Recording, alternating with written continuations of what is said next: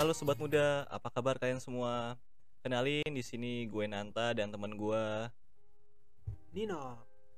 Iya, kali ini kita akan membahas bagaimana perjalanan untuk bertumbuh. Di sini gue mau nanya-nanya dengan teman gue nih tentang bagaimana dia bertumbuh di salah satu organisasi di sebuah gereja.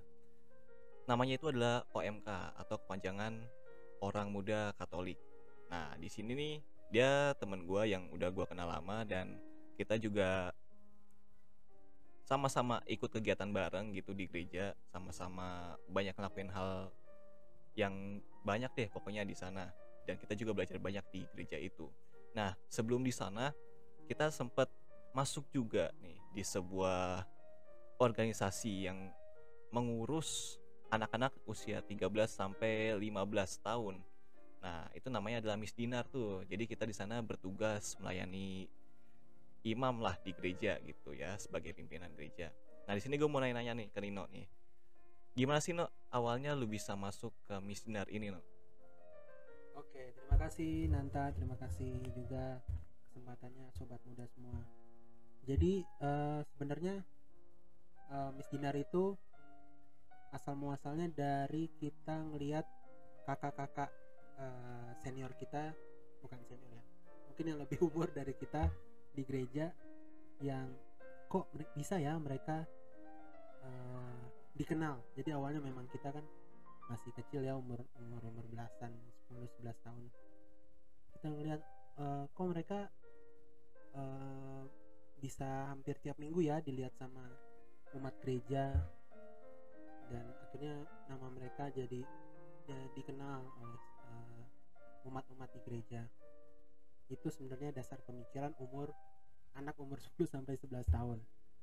Cuman seiring berjalannya waktu umur 12 sampai 13 kita hampir tiap minggu ke gereja bareng uh, mulai ada rasa tumbuh uh, keinginan uh, gue pengen loh uh, berkontribusi lebih melayani di gereja. Caranya gimana ya? Nah gue mulai mulai cari tahu tuh kakak-kakak yang udah ikut Miss Dinar tadi itu yang disebutin Nanta.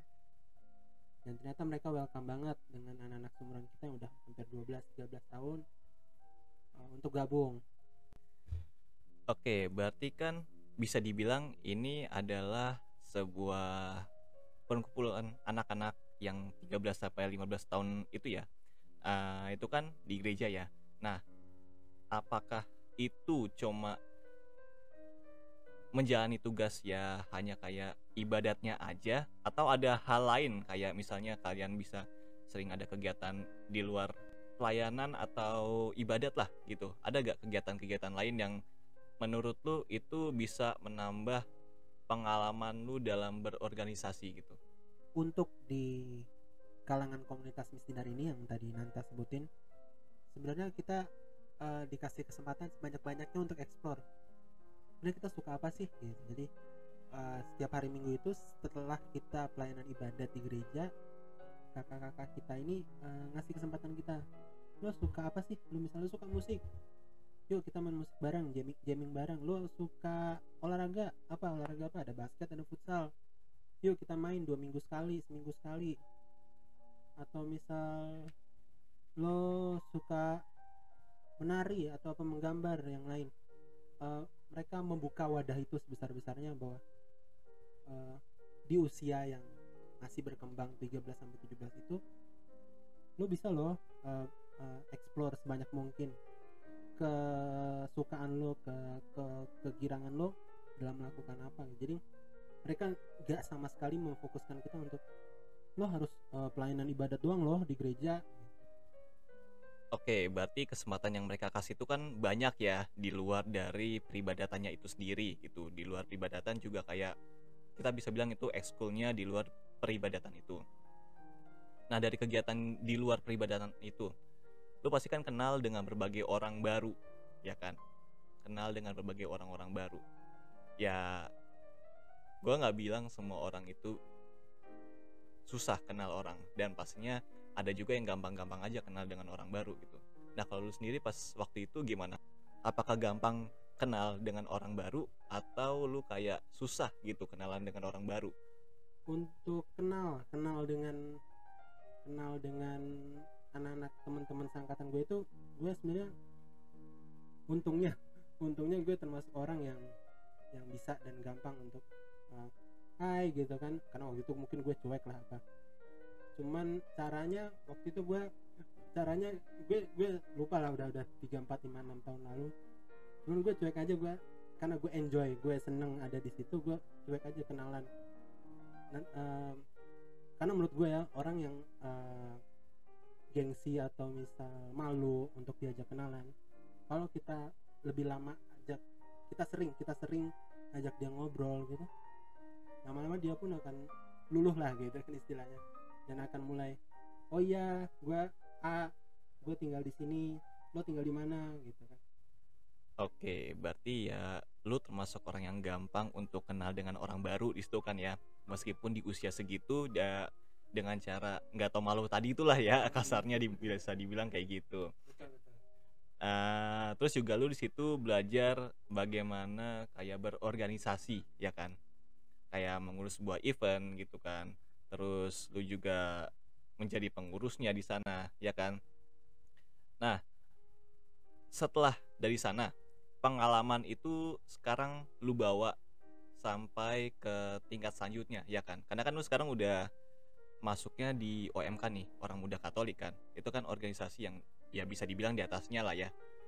Nah pengalaman apa yang bisa lu bawa dari misioner itu ke OMK saat ini nah ini juga menarik nih. Jadi eh, sebenarnya kalau kita mau breakdown satu-satu ini sebenarnya step per step ya guys.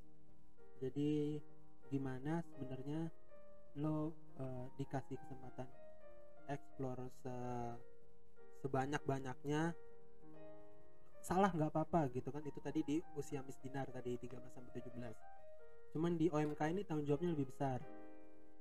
Di mana kita udah bisa mulai menentukan eh, mana benar mana salah dan mulai mengurangi hal-hal yang salah-salah tadi. Lebih ke karena eh, usia juga udah makin bertambah. Terus tanggung jawabnya tentu beda dong anak usia 3 13 sampai 17 dengan anak 18 sampai 30 tahun gitu kan. Sekarang sendiri gue usia 24 jadi udah udah cukup lama gue gua jalanin proses step step itu sampai akhirnya gue menyadari usia gue sekarang udah ada di usia yang OMK tadi orang muda Katolik di mana gue eh, berada di kepengurusan orang muda Katolik ini untuk mengurus oh bukan mengurus ya untuk mm, mengelola lah mengelola eh, perkembangan baik mental perkembangan eh, hobi perkembangan diri dari orang-orang muda Katolik di gereja gua Oke, dari yang lu jelasin tadi kan kurang lebihnya nggak jauh beda dengan apa yang lu lakuin di Misdinar lah ya. Cuma bedanya range usianya ya kan yang sekarang lebih tinggi gitu. Nah, tentunya eh, di usia 18 ke atas gitu kan ya namanya anak muda masih bisa dibilang agak sulit-sulitnya gitu kan, masih mencari jati dirinya gitu. Nah, selama ini tantangan apa yang lu dapat selama lu berkecimpung dalam organisasi OMK ini nih dalam mengurusnya? Mungkin di tahun pertama tahun kedua masih ke bawah misdinar ya jadi gue masih cuek lah. Untuk ya udah yuk yuk kita bikin kegiatan ini yuk kita bikin futsal bareng kita bikin turnamen kita sparring antar gereja gitu kan tapi eh, mungkin ya mungkin karena bertambahnya umur bertambahnya aktivitas kegiatan tanggung jawab di luar gereja itu pun akhirnya membawa pengaruh juga ke gue.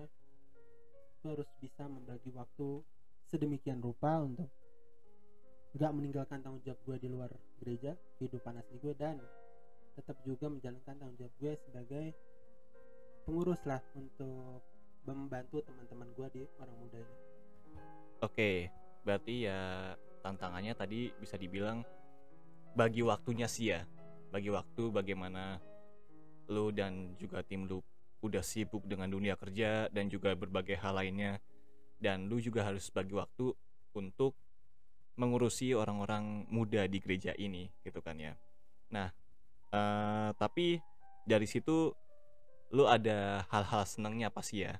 Ada hal-hal baiknya. Apa hal-hal baik yang lu alamin dari menjalani pengurusan OMK ini? Yang pertama jelas disiplin. Meskipun gue di luar bukan orang yang disiplin-disiplin banget, tapi seenggaknya ada loh yang terbawa dari sisi disiplin itu. Di mana gue sebagai salah satu dari uh, pengurus di orang muda Katolik ini untuk uh, bisa menyelesaikan kegiatan-kegiatan itu sesuai dengan tujuan target awal. Uh, on time. Uh, bisa menjadi contoh yang baik untuk teman-teman gue. Kalau pas ada acara nih uh, gue harus coba datang berusaha datang lebih dulu. Meskipun itu nggak mudah buat gue uh, untuk usia kita mungkin ya sebagian besar nggak mudah untuk datang lebih awal. Kalau on time kan sebenarnya kita telat ya mulai acara jam 7 kita datang jam 7 kan udah telat sebenarnya. Sebenarnya kan baiknya before time. Lo misal datang setengah jam sebelum satu jam sebelum jadi lo prepare itu yang mau nggak mau akhirnya harus gue lakuin di OMK ini. Oke, jadi itu ya sedikit gambaran bagaimana perkembangan Nino dari misinar sampai ke OMK ya sobat muda. Dan dari hal tersebut yang bisa gue simpulin ada banyak sih bahwa dari misinar itu dia belajar di usia-usia muda umur 13 sampai 17 itu kan kita bagaimana mengenal orang lain ya kan lebih dalam. Dan di usia itu kita mungkin lebih memilih main dengan teman yang biasa kita temuin gitu kan. Tapi uh, Nino mencoba untuk bermain dengan teman-teman baru yang dia kenal juga di misinar dan di sana dia juga mendapatkan pengalaman baru tentang berorganisasi, tentang mengurus sebuah event dan juga mengenal orang-orang baru. Dan dari situ ternyata hal itu berdampak baik bahwa dia bisa selain dikenal orang gereja juga ya. Dia masuk ke jenjang yang lebih tinggi yaitu OMK di mana mengurusi orang yang usianya udah di atas 18 semua ya kan.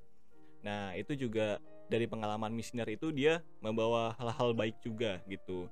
Dia bisa mengurus OMK juga dan juga dari pengalaman kenalan dengan orang-orang baru itu dia bawa juga untuk berkenalan dengan anak-anak di usia 18 sampai 30 yang kita tahu masih sulit mencari jati dirinya gitu. Dan egonya juga masih tinggi ya kan. Dan ternyata pengalaman organisasi di Misna dan OMK ini berpengaruh juga kepada kehidupan sehari-harinya gitu di mana dia bisa bertanggung jawab dengan tugasnya, di mana dia bisa disiplin terhadap waktu juga, dan juga dia bisa membuat sebuah event yang berguna bukan hanya untuk dia, bukan untuk hanya nama dia, tapi demi kebaikan dan kesenangan orang banyak. Itu ya sobat muda.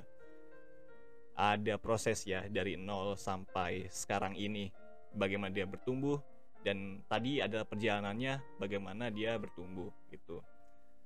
Oke, terima kasih Nino udah sedikit sharing dengan sobat muda di sini. Ada pesan-pesan yang boleh lu sampaikan sebagai penutup pada sobat muda? Ya, terima kasih Nanta, terima kasih sobat muda ya. Sebenarnya ini cuma sharing aja di antar kita. Jangan pernah lo berpikir diri lo kecil karena sebenarnya lo bisa melampaui ekspektasi dari apa yang lo pikirin ataupun yang lo rasakan lo lebih besar dari itu sebenarnya. Jadi lakukan aja apa pun yang lo inginin apa yang yang lo rasain yang lo pengen buat buat aja nggak usah. Nggak usah terlalu banyak mikir lagi. Thank you. Jangan terlalu memandang diri rendah. Itu dia poinnya ya. Oke sobat muda itu aja yang bisa kita sampaikan kali ini yang bisa kita sharing bersama bagaimana perjalanan untuk bertumbuh dan semoga ini bermanfaat untuk semuanya terima kasih yang udah dengerin. Sampai jumpa sobat muda